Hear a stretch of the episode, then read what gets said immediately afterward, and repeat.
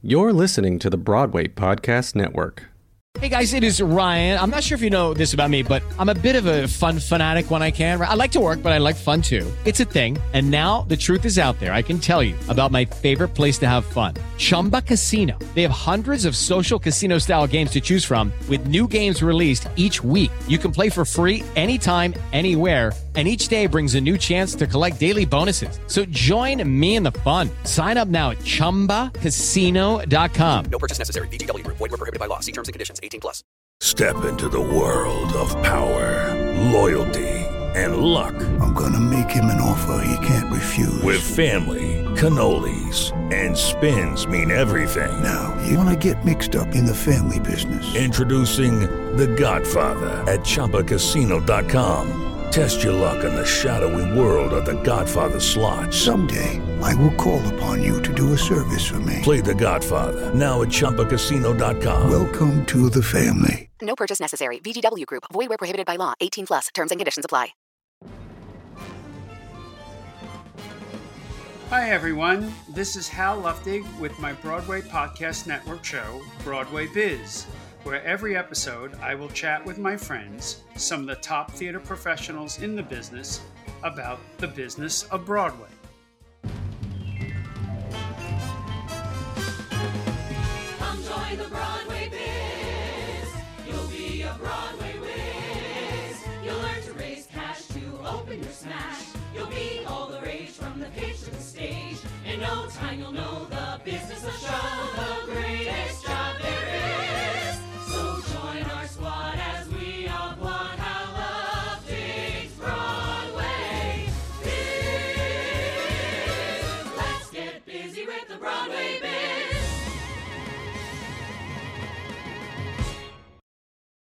Our guest today is one of my favorite director choreographers, Jerry Mitchell. Jerry is a two time Tony Award winner for Best Choreography.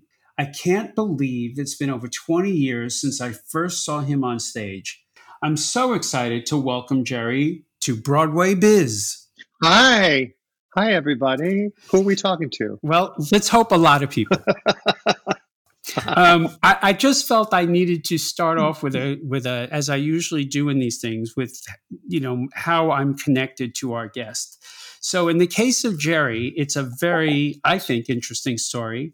Back in 1991, dear God, 1991, there was wow. a musical called The Will Rogers Follies and it was all about it was a stage version of will rogers reading the newspaper being you know optimistic telling jokes and stories that were supposed to lift us all up and it was in its own way a, a follies kind of esque show, which meant it had beautiful girls dancing around him and uh, kind of some vaudeville acts interspersed in the show.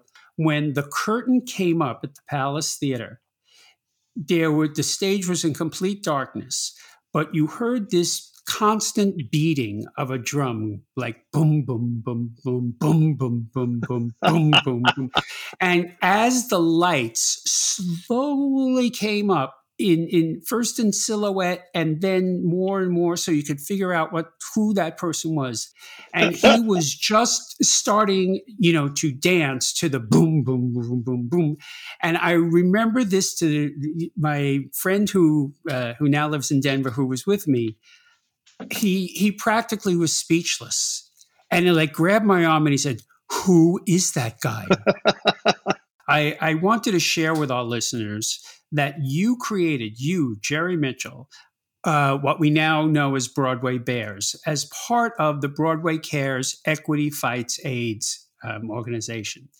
Can you tell us how that came about? Because it's a major fundraiser it was 1990, 1991, and Broadway Cares and Equity Fights AIDS were two separate organizations.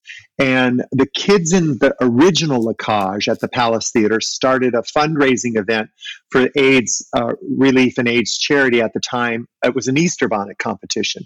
And that was really the only um, that was the only annual event that was starting to grow and raise money for uh, Broadway Cares or Equity Fights AIDS. Jason Opsahl, John Gannon, and, Tro- and Troy Britton Johnson, who were my dressing roommates on the Will Rogers Follies, and Jack Doyle one of them, and I think it was Jason, said, Why don't you go dance on the bar at Splash in that costume and let people tip you and, and we'll raise money? Go go dancing. And I went, Ding, ding, ding, ding, ding. A light went out uh, on over my head. I called up six other guys. I got them together. I choreographed a little opening number. We went to Splash one Sunday night after the matinee and we charged $10 to get in. And we all got up and did the opening number. Then we all did a solo strip. And then we go go danced and they put money in our money in our G strings. Well, the show was a big success and it, and it was over with. And Brian and Harry, the owners of the club, came to the dressing room. They said, Hey guys, if we kick everybody out of the bar, we can start fresh and we can do a second show. We'll charge them $10 to get back in. You guys do a second show and we'll make twice the amount of money. And I looked at the boys and the guy said, Let's do it. Everybody made out and it was fabulous. Ma- Made out in the sense that we made out like bandits with cash. And I had a pillowcase full of wet dollar bills and I had no idea how much money was in there. And I took it the next morning to Broadway Cares and they counted it and told, called me up later that day and said, You raised $8,000. And I went, Oh my God. And then literally within 24 hours, I said, I'm going to do one in six months and I'm going to add girls and I'm going to make it bigger and better. And we continued to do this show, which continued to literally grow like a fire till last year, the 29th version, over 200 dancers, Hammerstein Ballroom, and we raised just over $2 million in one night of burlesque. That is incredible. If anybody ever asked me, would a burlesque show with eight guys turn into a 29 year annual event that has raised collectively over $20 million for Broadway Cares Equity Fights AIDS, not to mention produced pro- productions of it in Vegas, San Francisco, London, West End Bares, and last year for the first time, Italy Bares, I would have said, You are crazy, crazier than a loon. I never would have thought that would have happened to this show. This show became this a fundraiser has literally become one of the four yearly events that is part of Broadway Cares Equity Fights AIDS now. Wow. Well, it's uh, and and Jerry it has the distinction of having Rizzoli uh, put out a Broadway Bares book, correct? Yes, we put out we put out a book to, for the 20th anniversary, and uh, it's sort of if you look if you get that book, it um, tracks each year and how much money was made each year. One of the great things shows all the posters from 20 years. It's going to be time to do another one next year for the 30th anniversary. Wow. Wow. Time just like. Look, I, came to New York City in 1980. I was 20 years old, and the AIDS crisis was just starting to hit us and hit us hard. And by the time 1990, when I started Broadway Bares, I had lost 10, no, I had lost eight of my closest friends from college. I needed to do something to give back, and I used my creative sense as a director choreographer and my love of community to figure out a way to get back to my community. And and it also in in in turn it was the most selfless act i think i've ever done in my life to to get up on stage and strip because it takes a lot of cojones to take your clothes off in front of people. It really does.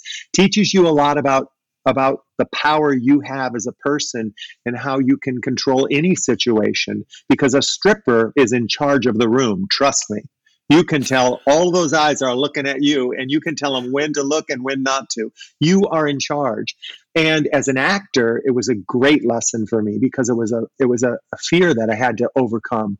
The idea of creating something to give back to the community selflessly in turn allowed the community to see my work as a director and choreographer like yourself, Hal, and other producers, they saw what I was doing, and suddenly I was getting asked to meet on a possible show. And so now on Broadway Bares, I invite young up and coming choreographers to participate and choreograph numbers. The AIDS crisis stopped stopped dance a little bit in musicals. There were no mm-hmm. musicals that had a lot of dance because all of the choreographers who were working were passing away.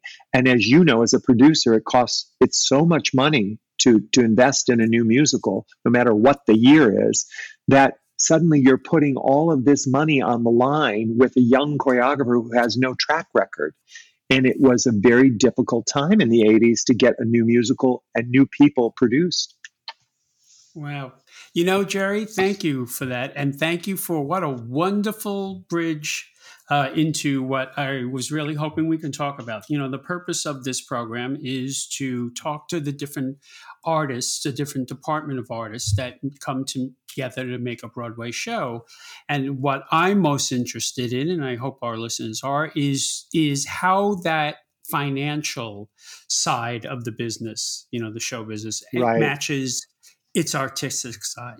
So, you know, I'm going to ask you a couple of, you know, I want to ask about process and things like that for you. So, in beginning a new musical, what is your process of discovering a story?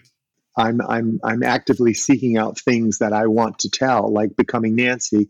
I found that book, I read that book, and then I called you guys and said, "Would you help me produce this because I want to tell this story?" I I really look for shows. When I'm looking at a show, I'm looking for a universal theme. I mm-hmm. am looking for a message of hope. I really think that's important. And most importantly, I'm looking for something in the story that I actually feel like I I can place myself in that story. How do you know that a story is a good musical?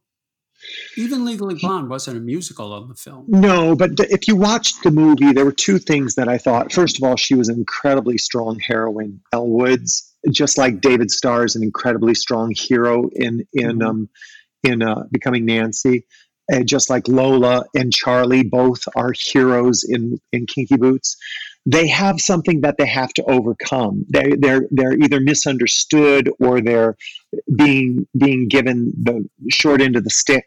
They have something to prove, and they're a little bit larger than life. Uh, characters that are a little bit larger than life, I find it's very easy to hear them sing. It's very easy to see them dance because those expressions are when talking isn't enough, and you have to get even bigger with your bigger with your emotion. Uh, so I'm looking usually for characters that really have some place to travel to from the first moment you meet them to the last moment of the story. First thing I think is I want a hundred million dollars, and then I wake up and I go, okay, I'll be lucky if I can get ten. so how am I going to tell this story with with a budget? And then I and then on the a week later, I ask myself, what do I really need to tell this story? If we use Legally Blonde as an example, you, Kristin, Mike, and Dori were incredible with me because you gave me such free reign as a um, director to choose my creative team David Rockwell, Greg Barnes, Kenny Posner, and to work with who I had worked with all of them as a choreographer on previous musicals. You were very, you never told me what I could and couldn't do. You let me go crazy.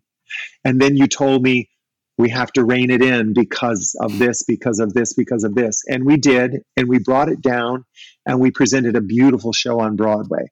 But when it got time to do the tour, we knew that we wouldn't be able to sustain that kind of a financial show on the road.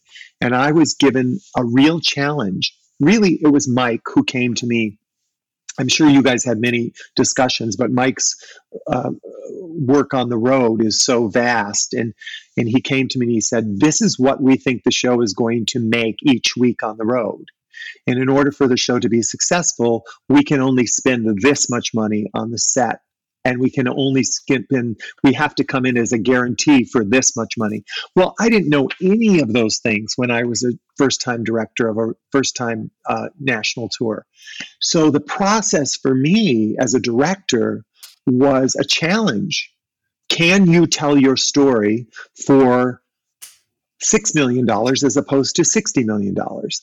And i said yes and i did and we were a huge success so I always think big first is the is the answer to your question, and then I and then I think like a producer because in in a sense I am a producer. I produce Broadway Bares. You know I know what to I know how to put on an extravagant show with a G string and five dollars. So why can't I apply that to a Broadway musical? Let's talk about casting for a second because, um, in my experience, you are one of the best director, choreographer, casters I've ever seen. um, you know, you have plucked people from total obscurity and they've gone on to be major stars. Well, uh, you look for you look for the person who comes in and is the perfect fit for the material, right? And and when that happens, magic happens on stage because you you've suddenly put somebody in the role who should be playing should is the role right? So your work as a director and choreographer i think it was mike nichols said that 90% of director's job is casting. If you cast it right you're going to be successful because you'll have the right person telling the story. And you know i thank you for that compliment that i find people who are uh, unknown and turn them into stars. Me too. but the truth of the matter is every director does that. That's that's the job of every director because most of the people you're going to hire in musicals and in theater not all but a, a good deal of them are going to be people no one's ever heard of before just like they've never heard of the character in the story. And then suddenly they meet the character and the actor meet and bang! That's what a star mm-hmm. is. It's an explosion of talent writing talent and and acting talent coming together and going wow. And all i am is the person who saw that person fit that material and then i just kind of guide them to deliver it in the best possible way but when they walk into the room for their audition they will they will win it on their first impression uh, Ashford walked into the room and with pink bows on her shoes, and I had listened to 30 or 40 girls come in and read Margot and sing and try to talk to a chihuahua. And when when Annaleigh Ashford did the scene and tried to make me believe that she was talking to a dog and the dog was talking back, I was laughing so hard I could not control myself. And she walked out of the room and I said, "Well, that that's it. She's the girl." Yeah. Sometimes you have made a decision for a role without without auditioning them, and I'll give you an example.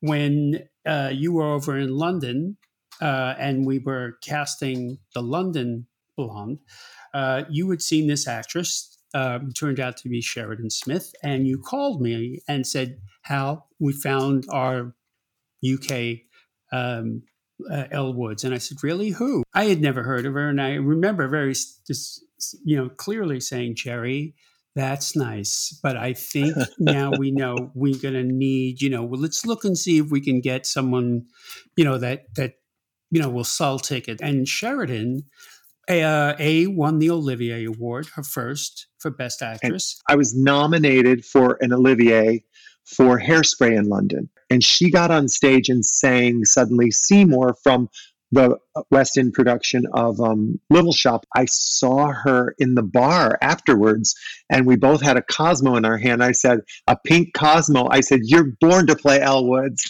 And we just hit it off and started talking. And I thought, oh, I just spent a little bit of time with her there. And I thought, oh, she could play this part and knock it out of the park. Well, what's interesting and why I asked that question was uh, when you told me that, as you said, she was in uh, Little Shop of Horrors, a small production of Little Shop of Horrors on the West End. And I went to see it, and she was a delightful Audrey, but uh, in my mind, I couldn't make the connection because Elle is so different. What was, you know, amazing was you said that she's our Elle Woods at least 12 months before she you know, officially became our Elle Woods. And, you know, I, I just, what made her Audrey? For me, what I saw in her as an actress was the was the vulnerability she was able to deliver. Elle, you meet Elle mm-hmm. Woods, and she's gorgeous, and she's blonde, and she's rich.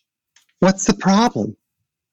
Oh, she got her heart broken by her boyfriend. What's the problem? We've all gotten our hearts broken.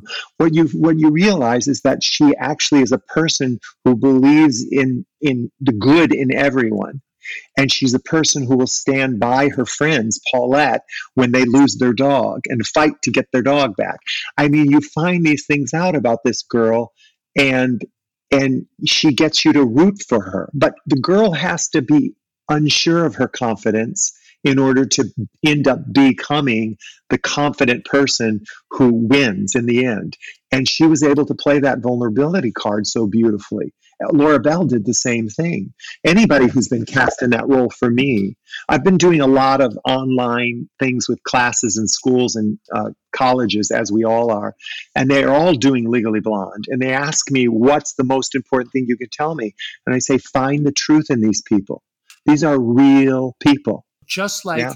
uh, uh, Kinky Boots. Yes. those factory workers are based pretty much on. And let's talk about that for a second because um, I, I think that's incredibly interesting, and our listeners would like to hear that. You saw the film. You know, Yes. Daryl called me, and then we called you, and we took you to lunch, and we talked to you about the film, which you had seen. Correct me? Did you see Yes. it? Yes. Uh, no, Yeah. I, I didn't see it until you guys sent it to me. Mhm, Once once you mhm. sent it to me, I watched it, and yeah, Yeah, and you agreed that it would, you know, be a good musical. Then you went over to just get a little piece of research.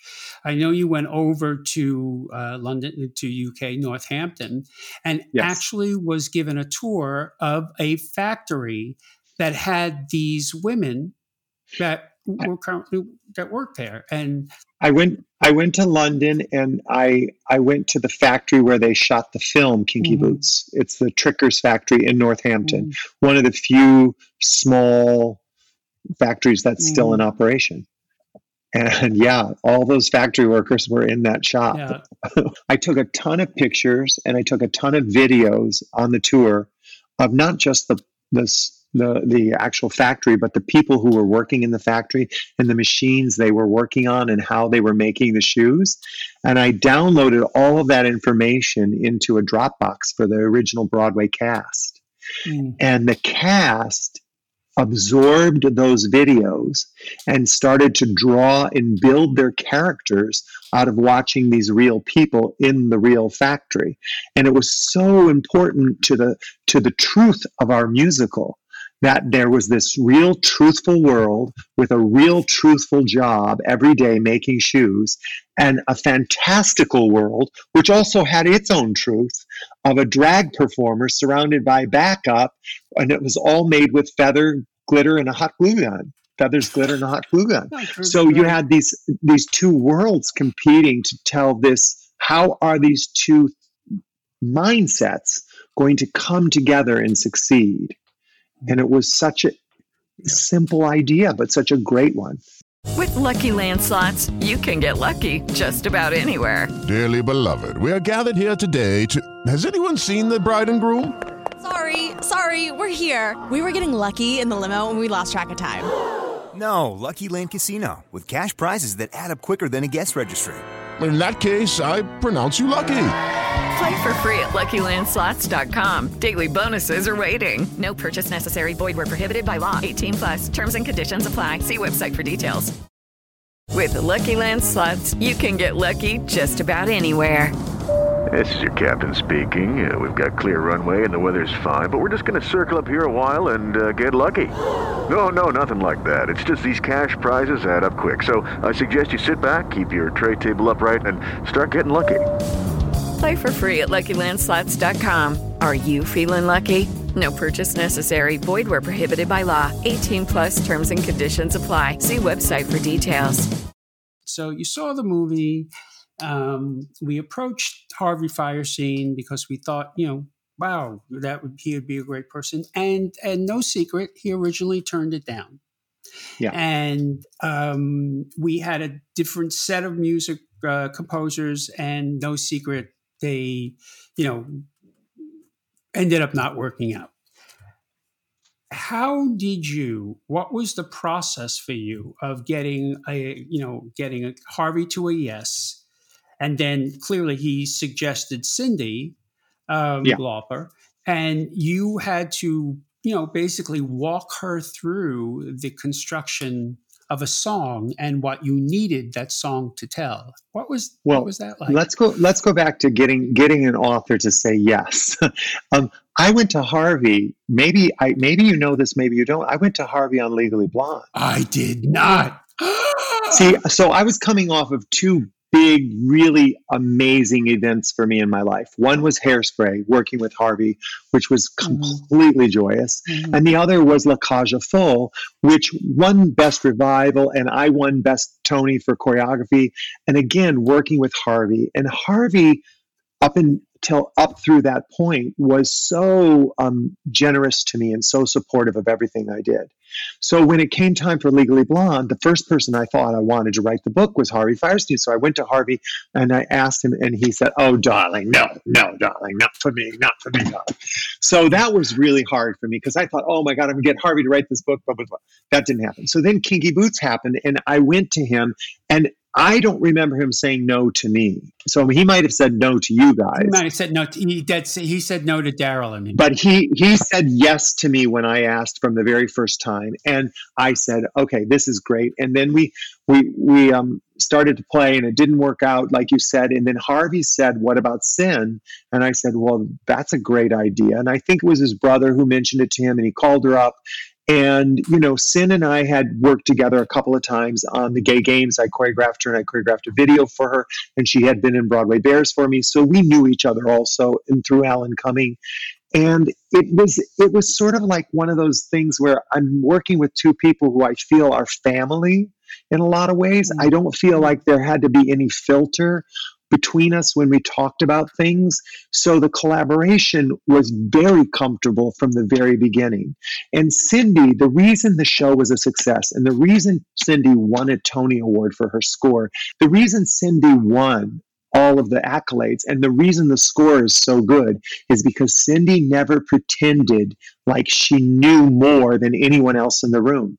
She was listening to Harvey's incredible guidance as an as a book writer on what's needed to get to the next beat for the characters. And you know and when i we, we were at the end of the first act and i knew i wanted to do this big production number. I wanted everybody dancing and i wanted to celebrate with the factory workers and the angels and i wanted the, the conveyor belts working as treadmills. And she said what do you want the song to be? And i said i want it to be yeah we made the boots. Yeah we did this yeah we did that she said okay and she came back the next day and the song was called everybody say yeah and she wrote the song you know, I mean, she took the information and then she came back and delivered in spades. And and when and you know when we couldn't find the right number for Lola, she wrote. Uh, you know, Angel Gone to the Devil. Nope. She wrote Black Widow. Nope. She wrote Land of Lola. Yes. Ding, ding, ding, ding, ding. Yes, we'll take it. And suddenly you had another hit number in the show. So she really never stopped, never stopped doing the work. I remember having the conversation with you um, that you know that Jerry, this has to be you know a reasonable musical, and we're going out of town, and this is blah, and you um, you said you know I I understand, and let me go and think about it, and then you you suggested a you know incredible uh, design team. Um, David Rockwell for the sets, and Kenny Posner for the lights, and Greg Barnes for the costumes. Um, all of who was nom- who were nominated. Um, how did you, you know, process that? But I had said, you know, Jerry, we have to make it economical. Um, and how did you process that? And how? What was the process of talking to your designers in in that way? Because one of the great things was when we finally did see all the design elements, it was it wasn't incredibly economical, and I thought that was stunning because usually you get a bid for sets, lights, and costumes that's like in the stratosphere. the, the, the trick with the show was as I read the script and worked on the script and digested and dissected the script, 90% of the time we were in the shoe factory or near the shoe factory, outside the shoe factory, in the shoe factory, around the shoe factory.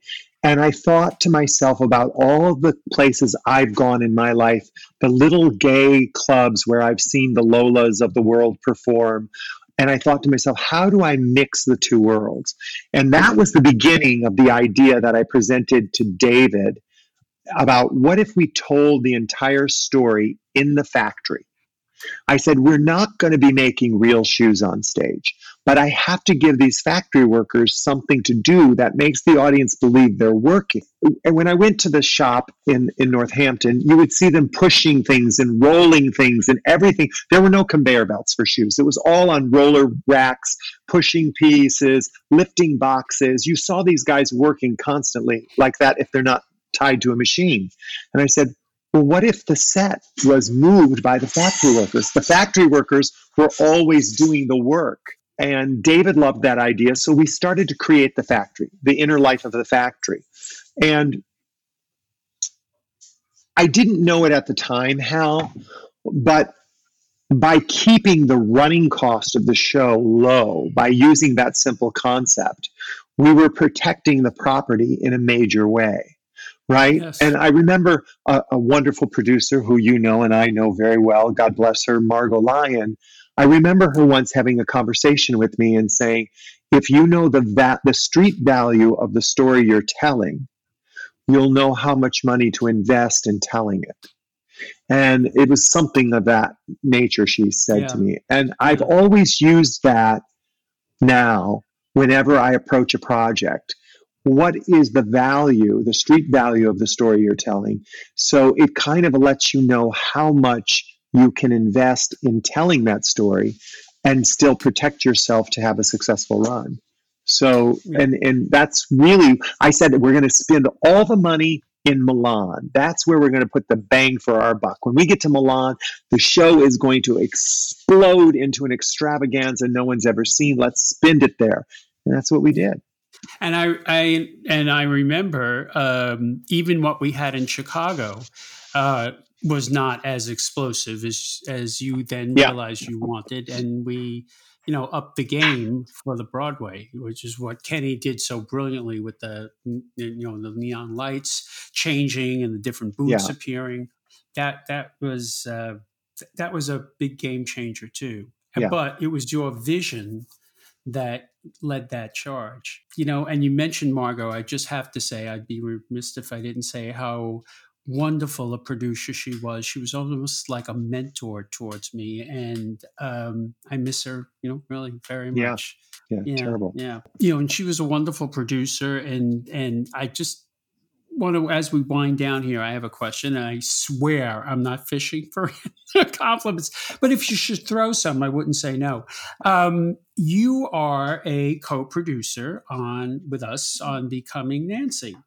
Yes. Um, so, in your opinion, what makes a good producer? Telling the truth. To whom? telling telling the truth to everyone involved your your team your director your choreographer your uh, i think i think what makes what makes a great producer for me is a, is a sense of trust i need to trust my producers and that uh, you know as you as you grow in this business and you become more um, experienced you you realize that everyone's everyone should be in the theater for the same reason to make this show or this story the most amazing success it can be. And if everyone is in that mindset i find that the collaboration is so much easier. But uh, understanding understanding the importance of the storytelling and then being able to support that. A producer needs to support the support the team that's putting it together and allow them a- long enough lead so they can make mistakes and figure out how to best tell it. Because sometimes out of those mistakes come the solutions right? A perfect mm-hmm. example was the damn sword box and kinky boots which we which we we must have spent more time and more money and more conversations on why isn't it working why isn't it working why isn't it working until finally one afternoon in new york a week before we opened i figured it out mm-hmm. I figured it out. But you didn't ever come up to me and hit me over the head and say, if you don't take that out tomorrow, I'm closing the show. Right? That wouldn't have worked for me. Right. So so you allowed me to have my process. And I think I think it's probably one of the reasons we have had so many great collaborations and will continue hopefully to have them in the future is that we get each other on some level, some unspoken level. We get each other and the, and we trust each other. We really do trust each other. And I think that that has made for many successes for us and we've had some failures too let's not let's not kid ourselves You know, but you know yes. we've all had them we've all had them everyone in this business has had failure and usually from failure comes a great solution to success for the next project Yeah, that that is true. I I- that is true. You know, you Yeah. try to learn something from each show that you do, whether it's Yeah. a success or a failure. What Sometimes you don't even sometimes you don't even know you've learned something until you get to the next project. Right, right. And you go. "Oh no, I'm not going to do that again." Yeah, that's that is so true. Well, well said. Um, well, Jerry Mitchell, this has been so much fun, but like all good things, it must come to an end. But before I let you go, I'm going to ask you three rapid wrap up questions uh, that that um, I just ask that when I ask them, you don't think about it. You just kind of like a like a you know one of those tests. You just say what first thing that comes to your mind. And just so you know, I'm not picking on you. I do this with every guest. Okay. Um, so you ready? Here's the first I'm one. ready. What is your favorite musical? A chorus line. What is the wackiest moment you experienced in the theater? the wackiest moment when Jerry Robbins took the scissors from Irene Sharaff and charged up on the stage and cut the baby Crook's costume and she just sat there. You could smoke in the theater at the time. She just sat there in the theater and continued smoking and didn't even flinch. Their relationship was going back so far. She didn't care. He was destroying her costume with scissors and she just let him do it. I was like, oh my God. All right, so the final one is riffing on that. So the lesson learned from that experience was always say what you want to say. Don't be afraid. Your idea might be better. Yep. Wow. Well, Jerry Mitchell, I love you. I can't thank you enough. This has been a pleasure and a joy, and I love you dearly. Thanks for joining us today. Love you, Hal. Thank you. Thank you.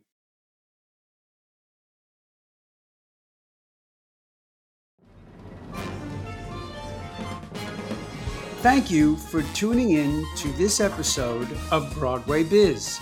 If you have any questions about today's episode or the business of Broadway in general, let me know on Instagram at Broadway Biz Podcast or via email at broadwaybiz at halluftig.com.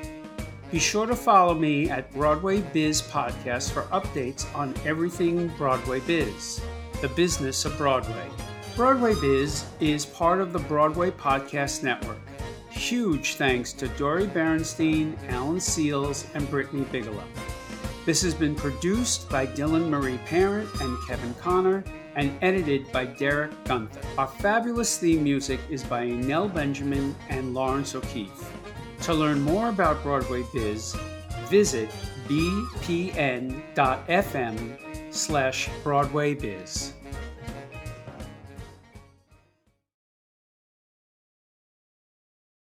Hey, it's Leslie Odom Jr. here on the Broadway Podcast Network to tell you about the Rise Theater Directory, a program of Maestra Music. Rise is a national online resource designed to connect and empower backstage and administrative and creative theater professionals from underrepresented backgrounds. If you work or aspire to work in the theater community, this can help you find your next project. And if you hire theater professionals, search the Rise Theater Directory to find your next team. Create your profile now and get more information by visiting risetheatre.org. That's theater with an R E R I S E T H E A T R E dot org because only together we rise. With the Lucky Land slots, you can get lucky just about anywhere.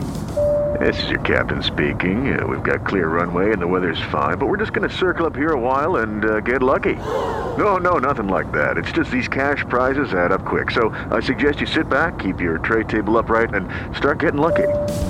Play for free at LuckyLandSlots.com. Are you feeling lucky? No purchase necessary. Void where prohibited by law. 18 plus terms and conditions apply. See website for details.